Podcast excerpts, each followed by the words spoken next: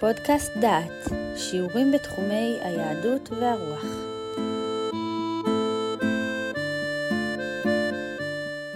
אתם מאזינים לפודקאסט דעת, לשיחה על פרק ה' בהושע, רמיזות היסטוריות בנבואת הושע.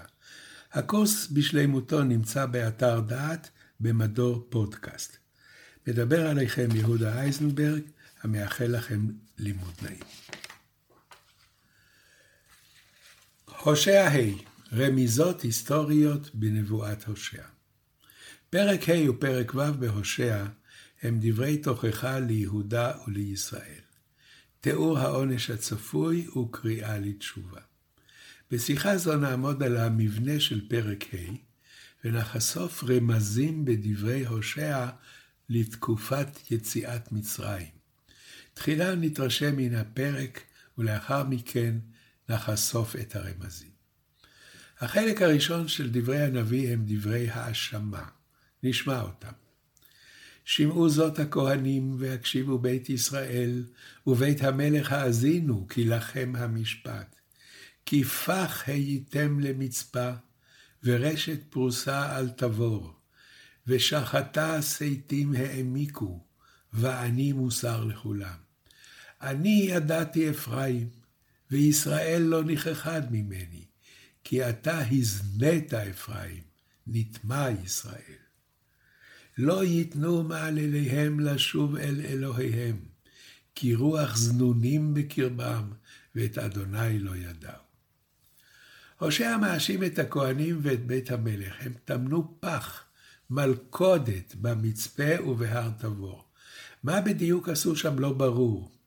או שהיו שם בתי משפט שהיטו דין, או כדברי חז"ל, שהעמידו שם משמרות כדי למנוע מישראל לעלות לרגל לירושלים. ועכשיו עובר הנביא לתיאור הכישלון. וענה גאון ישראל בפניו, וישראל ואפרים ייכשלו בעוונם, כשל גם יהודה עמם. בצונם ובבקרם ילכו לבקש את אדוני, ולא ימצאו, חלץ מהם. באדוני בגדו, כי בנים זרים ילדו, עתה יאכלם חודש את חלקיהם. מלך ישראל מתפתה גם הוא, וישראל ואפרים ויהודה נכשלים כולם. וכאן מופיע רמז ראשון, שבהמשך השיחה נבדוק אותו לעומק. בצונם ובבקרם ילכו, לבקש את אדוני ולא ימצאו, חלץ מהם. אני מקווה שההליכה עם צאן ובקר מזכירה לכם משהו. תכף ניכנס לדימוי הזה, לעומק, אבל המילים החרפות הן, בהשם בגדו, כי בנים זרים ילדו. קודם אמר, הזנית אפרים, נטמע ישראל. ועכשיו ההמשך, כי בנים זרים ילדו. ועכשיו נשמע את תיאור העונש. תיקעו שופר בגבעה, חצוצרה ברמה, הריעו בית אבן, אחריך בנימין. אפרים לשמה תהיה ביום תוכיך בשבטי ישראל, הודעתי נאמנה. היו שרי יהודה כמשיגי גבול, עליהם אשפוך כמים עברת. נעצור כאן מקריאת הפרק ונתחיל להעמיק בו. נבואותיו של הושע עמומות מעט, והן משאירות פתח לדרשן להרחיב את משמעותן ולהעמיק בכוונת הנביא. בקריאה ראשונה אנו מבינים כי הנביא מדבר על אפרים ועל ישראל, שניהם שמות של מלכות ישראל, שם פעל הנביא ועליהם דיבר. הנביא טוען נגד מלכות ישראל, כי אתה הזנית אפרים, נטמע ישראל. אבל הזנות אינה מסתיימת בהתנהגותם של ישראל, היא עוברת גם ליהודה.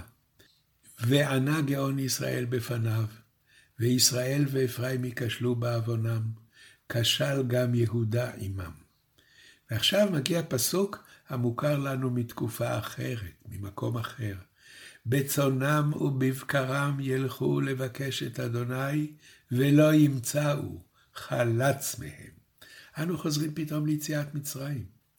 משה מבקש מפרעה לצאת לעבוד את השם, בנערינו ובזקנינו נלך, בבנינו ובבנותינו, בצוננו ובבקרינו נלך, כי חג אדוני לנו. ופרעה מסרב ואומר, לכו עבדו את אדוני, רק צונכם ובקרכם יוצג, גם טפכם ילך עמכם. ומשה עונה, גם אתה תיתן בידינו זבחים ועולות, ועשינו לאדוני אלוהינו.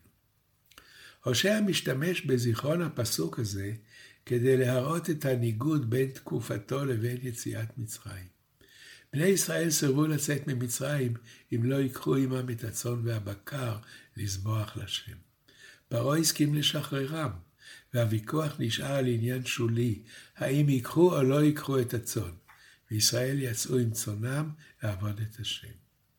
ואילו כאן, בימי הושע, הם עם צאנם, בצאנם ובבקרם ילכו לבקש את אדוני, ולא ימצאו חלץ מהם. אין הם צריכים להתווכח על הצאן, הם יוצאים עם צאנם לבקש את השם.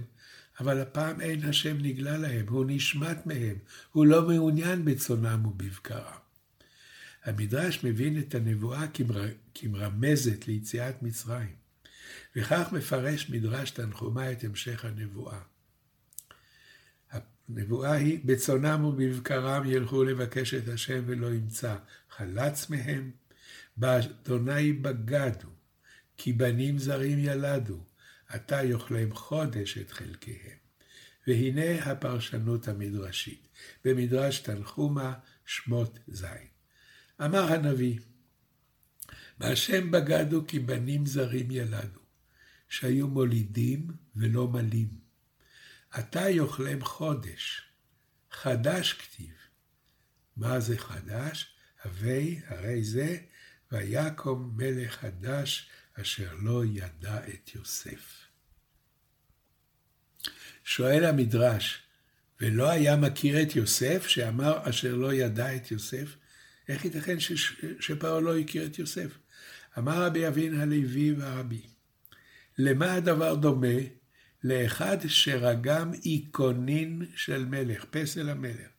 אמר המלך, תלו אותו וחיתכו את ראשו. עכשיו עשה לזה כך, לפסל, למחר עושה לי. כך פרעה. עכשיו אמר אשר לא ידע את יוסף, למחר אמר לא ידעתי את אדוני. המדרש עושה תפנית בהסבר הפסוק. תחילה הוא מבאר את הביטוי בהשם בגדו כי בנים זרים ילדו. הפסוק נאמר בפי הושע והוא מכוון לבני דורו שאינם מלים את בניהם. אבל היה עוד דור שלא מעלו את בניהם, הלא זה דור יוצאי מצרים, שלא היו מולים ורק לפני פסח של יציאתם מעלו את עצמם. כשהזכיר לנו הדרשן את ישראל במצרים, מפרשו את דברי הושע על רקע שעבוד מצרים. וכך הוא אומר, בהשם בגדו, כי בנים זרים ילדו, עתה יאכלם חודש את חלקיהם. בני דורו של הושע, כמו דור יוצאי מצרים, אינם מלים את בניהם, והעונש, עתה יאכלם חודש את חלקיהם. הפירוש המילולי, עכשיו יבוא חודש בו הם ייפגעו, בו יאכלו האויבים את חלקם. אבל הדרשן רוצה לקשור את הפסוק לאסוציאציות של יציאת מצרים. הוא ממשיך בתיאור תקופת מצרים. החודש, עתה יאכלם חודש, החודש הופך להיות חדש, כי המילה חודש כתובה בכתיב חסר, בלי ו'. מה חדש היה במצרים? המלך החדש שקם על מצרים ולא הכיר את יוסף. האם הדרשה היא דרשת נחמה או דרשת זעם? הדרשן מביא פסוק על אדם שרגם את פסלו של המלך. אנחנו מכירים את התופעה הזאת במהפכות של דורנו. אחד היעדים הראשונים של המורדים בשלטון והדרך לבוז לו הוא להפיל את הפסלים המאדירים את השליט ואת האידיאולוגים שהוא הולך בדרכם. הפלת פסלו של לנין היה אות לזניחת הקומוניזם. המלך החדש חותך את ראשו של האיש שפגע בפסלו. היום הוא חותך את ראש הפסל, אומר המלך, מחר הוא יחתוך את הראש שלי. את מי מדמה הדרשן למלך, ואת מי לאיש החותך את ראש הפסל? התיאור הוא תיאור ההידרדרות של אפרים. הם בהשם בגדו, והם דומים לאיש שפגע באיכונין של מלך. לאחר שבנים זרים ילדו, הם ימשיכו ויפסיקו לעבוד את המלך. האסוציאציה ליציאת מצרים הוליכה את הדרשן להשוואות מפליגות. תחילה הצאן והבקר שהפעם אינם מועילים לעבודת האלוהים. ולבסוף הבגידה והזנחת ברית המילה מדמים את ישראל לאיש הפוגע באיכונין של פרעה, המתחיל בפגיעה בדמות המלך, אבל עשוי לפגוע במלך עצמו. יש לנו כאן נבואת תוכחה. במקום לומר דברים ברורים, משתמש הנביא ברמזים, בביטויים המזכירים לשומעיו את כוונתו. בני ישראל במצרים רצו לעבוד את השם בצונם ובבקרם, וביקשו רשות מפרעה. אתם יכולים, אבל אינכם רוצים. אתם, דורו של הושע. בני ישראל לא היו מולים והמלו את עצמם כאשר יצאו ממצרים. אתם בארץ ישראל, ואינכם מלים את בניכם. העונש שלכם, עתה יאכלם חודש. מה שקרה לישראל כאשר קם מלך חדש, יקרה גם לכם. שעבוד בידי מלך זר. את החלק הזה של הנבואה נשמע עכשיו. וילך אפרים אל אשור, וישלח אל מלך ירב, והוא לא יוכל לרפוא לכם, ולא יגהה מכם מזור. אפרים רוצה לקבל עזרה מאשור, אבל אשור אינו יכול לעזור. והנביא מדבר דברים בוטים.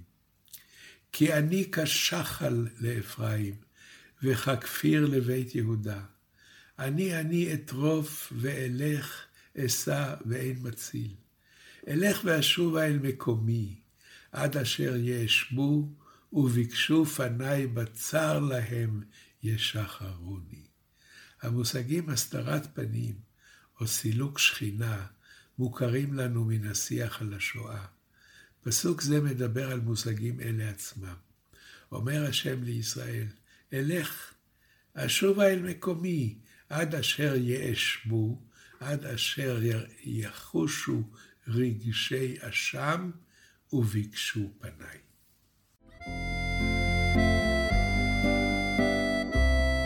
שמעתם שיעור מתוך הקורס הושע נבואות ערב חורבן, מאת פרופסור יהודה אייזנברג. את הקורס המלא וקורסים נוספים ניתן לשמוע באתר דעת במדור פודקאסט.